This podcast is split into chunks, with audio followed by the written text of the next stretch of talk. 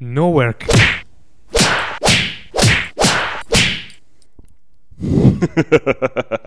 Mezzo cast.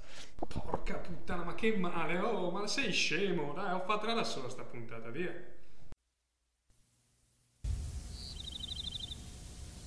Motherfucking cocksucker, motherfucking shit fucker, what am I doing? What am I doing? I don't know what I'm doing. I'm doing the best that I can. No, that's all I can ask of myself. But is that good enough? Is my work doing any good? Is anybody paying attention? Is it hopeless to try and change things? The African guy's a sign, right? Because if he isn't, then nothing in this world makes any sense to me. I'm fucked. Maybe I should quit. Don't quit. Maybe I should just fucking quit. Don't fucking quit. Just, I don't know what the fuck I'm supposed to fucking do anymore. Fucker. Fuck shit. Finalmente me ne sono liberato e ora posso dare sfogo a tutta la mia nerdaggine. Beh, come avete capito, questo è l'appuntamento con uh, Nowhere Mezzocast, mezzo Nowherecast, insomma, metà dello staff di Nowherecast a servizio per voi con una puntata infrabisettimanale. Mm, sto forgiando parole a go-go. Eh, insomma, con la puntata breve a conduzione singola di Nowherecast per non lasciarvi soli due settimane, che so, non potete resistere senza di noi. Mi scuserete se ho un tono di voce leggermente basso, però l'ora è tarda, sto registrando in un momento, insomma, il momento libero che avevo, sono a una certa ora e prima che mi arrivi uno, straf, uno sfratto esecutivo devo tenere un tono un po' modesto. E niente, diamo largo al primo pezzo, come si addice a queste, a queste puntate, molta musica, poche chiacchiere, giusto il minimo necessario per farvi sentire che siamo ancora qui. E cominciamo, questi sono ehm, i Babylon Bombs con Louder.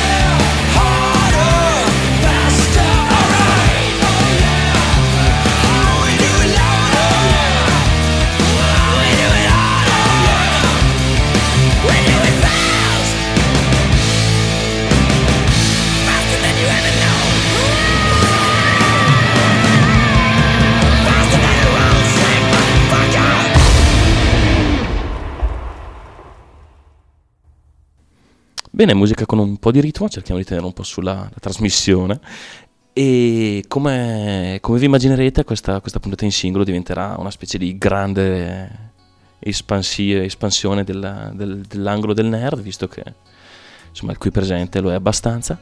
E intanto volevo salutare e invitarvi ad ascoltare anche la, l'ultima puntata di Tecnica Arcana che ha trattato un argomento effettivamente molto insomma che valeva la pena di trattare che è quello del, del sito della RAI. Mi, mi sono trovato pienamente d'accordo con lui. La, la discussione che ha tirato in piedi è, è del nuovo portale RAI RAI.tv che per scelta di non, si sa bene chi comunque della direzione RAI è stato completamente fondato su eh, tecnologia Silverlight di Microsoft che oltre a farmi venire l'orticaria sulla dirla, infatti adesso passerò una settimana a grattarmi, ehm, crea, può creare parecchi problemi di accesso a, a, tutti gli utenti, non Microsoft, ma cioè, sì, non Microsoft, ma come poi diceva anche durante, durante la puntata, anche utenti del sistema operativo Windows hanno avuto parecchi problemi.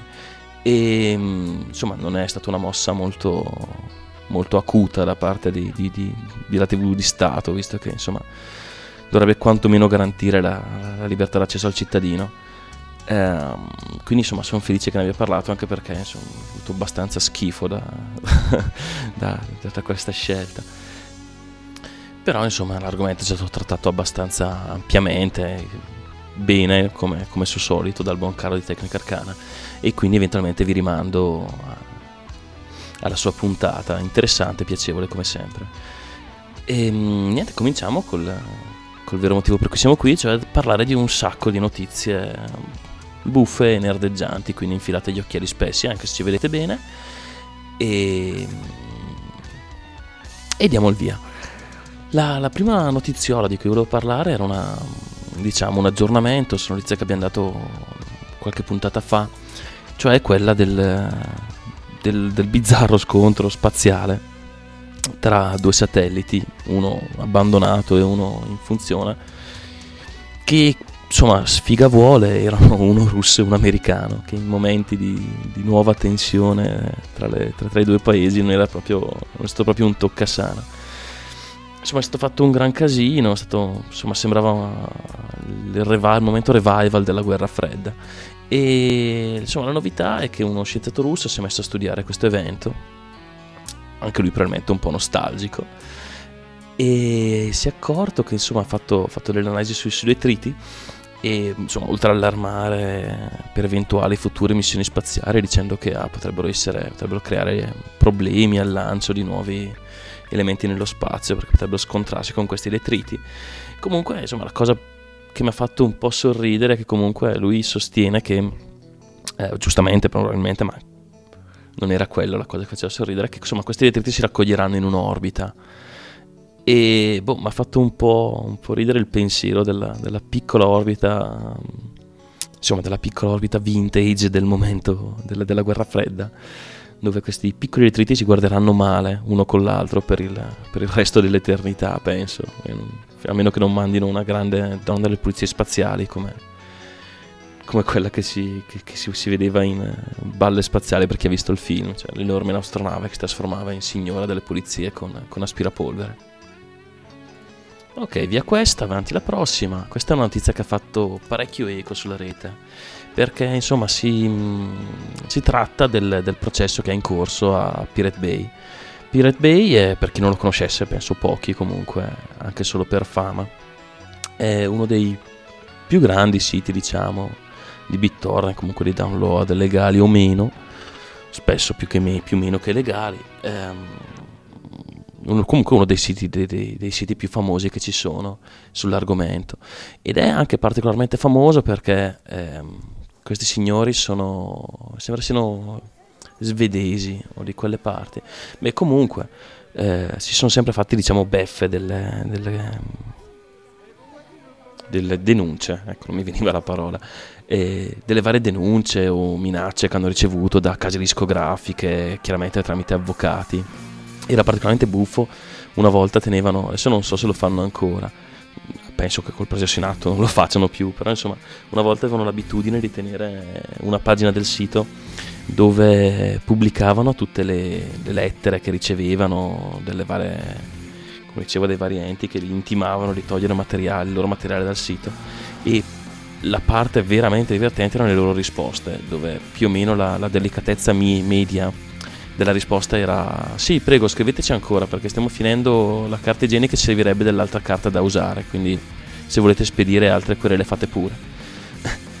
e insomma hanno sempre affrontato la questione con una certa sfrontatezza. E questo grazie anche alla legge del loro paese, paese in cui è stato fondato anche il famoso Pirate Party, cioè Pirate Party, cioè il partito dei, dei, dei pirati, insomma, di, un partito che dovrebbe avere lo scopo di tutelare chi fa download più o meno legali su internet, chi usa peer-to-peer e comunque le parti in causa. Partito che a quanto so io non è mai riuscito ad avere una, una quota in Parlamento vera, però insomma esiste, sopravvive e ha i suoi sostenitori.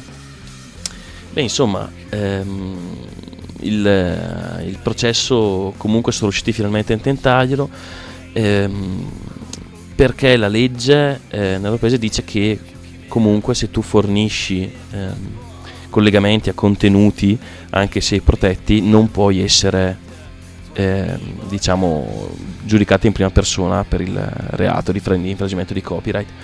E comunque vige, vige una legge simile a quella che c'era una volta in Italia dove eh, l'uso privato diciamo di questo genere di file non è, non è particolarmente punito.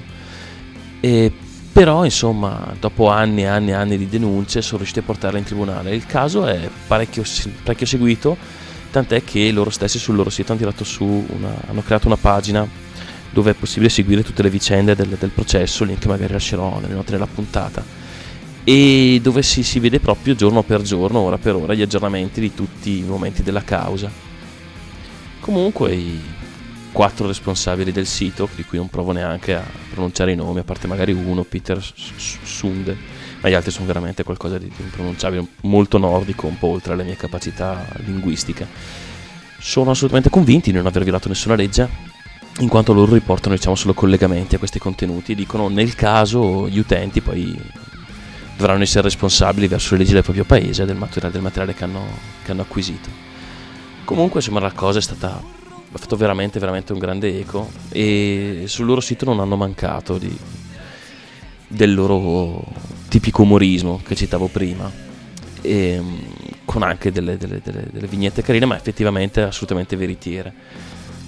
L'ultima quella che si vede, che si vede online attualmente recita appunto ricorda quando la radio era vista come il male che avrebbe distrutto la, l'industria delle, dei record delle, dei dischi quando la tv si pensava che avrebbe fatto chiudere il cinema tant'è, tanto da fare inventare il cinemascope per cercare di contrastare la tv che avrebbe distrutto l'industria cinematografica quando le cassette, le, le famose cassettine che negli anni 80 ci si passava uno con l'altro, insomma registrate dall'amico, si pensava fossero il male e la distruzione della, dell'industria anche di, della, della musica, poi sono toccate le videocassette con la stessa storia e adesso c'è internet, insomma non è una cosa nuova questa, questa caccia alle streghe mediatica dove, si, insomma, dove chi detiene i, i diritti del materiale ogni volta si accanisce con il nuovo mezzo di massa che pensa possa portargli via i cavi. Alla fine poi comunque si è sempre visto la radio come la tv eh, hanno sempre dato più vantaggio che svantaggio. Mm, prima della radio, insomma, la musica non era una cosa che aveva una grande circolazione nella, tra la gente. Con la radio è arrivata a tutti, con la televisione i film sono arrivati a tutti. È vero che quella volta che lo vedi non lo, non lo, paghi, è vero che quella volta che senti la canzone in radio non la paghi, però insomma ti fanno conoscere musica, ti fanno conoscere gruppi, etichette e se ti piacciono prima o poi li comprerai anche, tanto come dico sempre, se non ti piacciono li compravi lo stesso, sia che tu li, li abbia potuti ascoltare o meno in, in, senza pagare. Bene, dai, penso di avere annoiato abbastanza tutti con uh, queste questioni da, da, nerd come me e potremmo passare al prossimo pezzo. È un pezzo di un gruppo che abbiamo messo parecchio tempo fa. Non mi dispiaceva, sono andato a ripescarlo. Effettivamente devo dire che non ci avevamo visto del tutto male. Sono i Nasty Army con Born to Love, Live to Rock. Buon ascolto.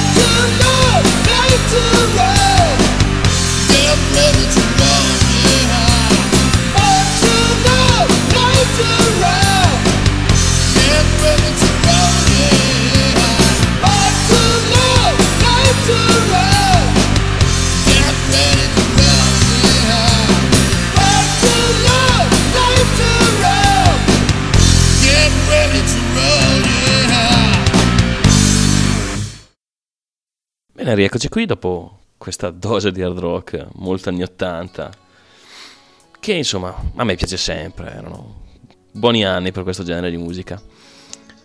Vi andremo ancora un po' con qualche notizia sul Generis, spero non mi odiate troppo, ma insomma a me piacciono queste cose. E rimaniamo sempre nel, nell'ambito legge e download. A quanto pare nel, in America, nel Wisconsin, è appena passata una legge che mm, inserisce sui supporti digitali una, una tassa per, per l'acquisto. Mm, legge che non stupirà in nessun, modo gli italiani, in quanto qualche anno fa era stata applicata anche in Italia. Una legge molto simile, parte del, del tristemente famoso decreto Urbani. Legge in cui praticamente veniva applicata, viene applicata una tassa ogni supporto vergine digitale che viene acquistato, tassa che va direttamente alla SIAE per, per per presunti mancati introiti dovuti alla copia digitale. Ora, adesso io l'ho sempre trovate abbastanza assurde, non che gli americani su questo genere di cose, vedi Patriottate compagnia, siano de- degli esempi da seguire. Però insomma non pensavo che nessuno ci seguisse in questa follia, perché insomma ho sempre trovato abbastanza insensato che mh, mm, io pago eh, de- dei soldi su, su un supporto digitale come se se fosse chiaro no? che lo uso per, per, copiarmi un CD. E a questo punto, però, insomma, se io ho pagato la tassa SIAE, dovrebbe essere legale copiarlo. È un, un, po' un controsenso, cioè ti senti autorizzato. È un po' come se ti mettessero, non so, una tassa annuale sui furti. Allora io pago, non so, 100 euro l'anno per i furti. A questo punto, scusami, mi sento autorizzato ad andare in giro a prendermi la roba senza pagarla. Non ha molto senso come cosa, però vabbè, sono, sono modi come penso non sia altro che un modo come un altro per tirare su fondi. Tra l'altro diceva che eh, annualmente in, eh, solo nel Wisconsin si parlava di quasi 7 milioni di dollari anno di ingressi netti eh, su, su, questa tassa che insomma non sono proprio bruscoli, sono, sono diciamo proprio soldi caduti dal cielo perché non è che questi hanno fatto niente per averli. Così come sia in Italia sia che vabbè, normalmente non è che fatichi particolarmente per avere i suoi soldi se non dà questi servizi impagabili. Però vabbè, questa è la, a quanto pare la, la, la, tendenza che si continua a seguire nonostante negli ultimi, negli ultimi mesi si è visto parecchio ritrattare verso, le, verso quello che era il DRM e la, la protezione digitale dei diritti d'autore. Protezione che eh, spesso più che proteggere il, l'autore ledeva il, il consumatore però insomma a quanto pare c'è ancora chi va tristemente contro tendenza e segue queste, questa filosofia. E niente, mi auguro faccia un bu- discreto buco nell'acqua questa, questa idea malsana e come in parte ha fatto anche in Italia. Infatti, quando è stata, è stata, stabilita questa legge, questa tassa sui, sui supporti, molti italiani hanno scoperto le magnificenze della, della, della, comunità europea, cioè la possibilità di acquistare all'estero eludendo questa allegra tassa. Cosa che non so neanche se, se non so quanto sia boh, legale o illegale, cioè giusto o non giusto, legale o illegale, non so se si possa fare o no, però insomma, cioè, non so se sia pienamente concorde con le leggi italiane il fatto che tu compri all'estero e usi in Italia, però la comunità europea, sai, garantisce la libera circolazione e quindi, insomma, fatta la legge ha trovato un inganno, vecchia abitudine italiana che sempre manteniamo nei momenti più difficili, ci ingegniamo e troviamo una soluzione. Bene, penso sia arrivato il momento di fare un'altra pausa musicale dovuta con un gruppo trovato su Jamendo, questi sono gli Amity in Fame con Dinner for One.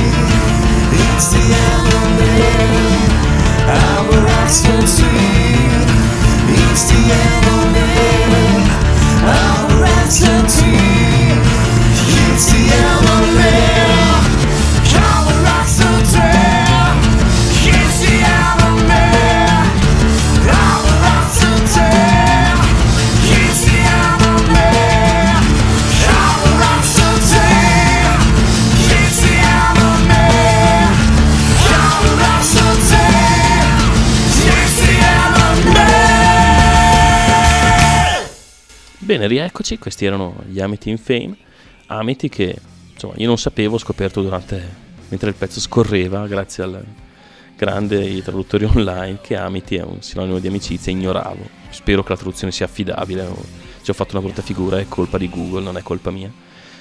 E beh, penso che ormai siamo arrivati al termine di questo primo esperimento in solo per me.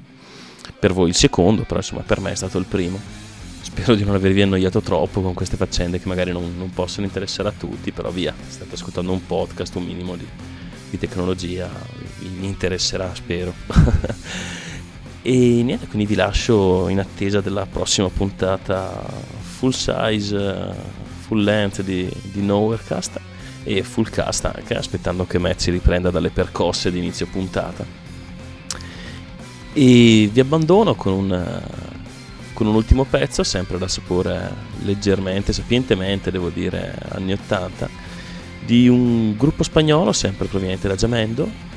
Sono i Knockout e il titolo, mi perdonerete per l'orrenda pronuncia, ma come dicevo sono spagnoli e cantano in spagnolo e che più o meno spero in qualche modo si pronunci in qualcosa di simile di Note Duermas o Note Due, beh, loro lo diranno molto meglio.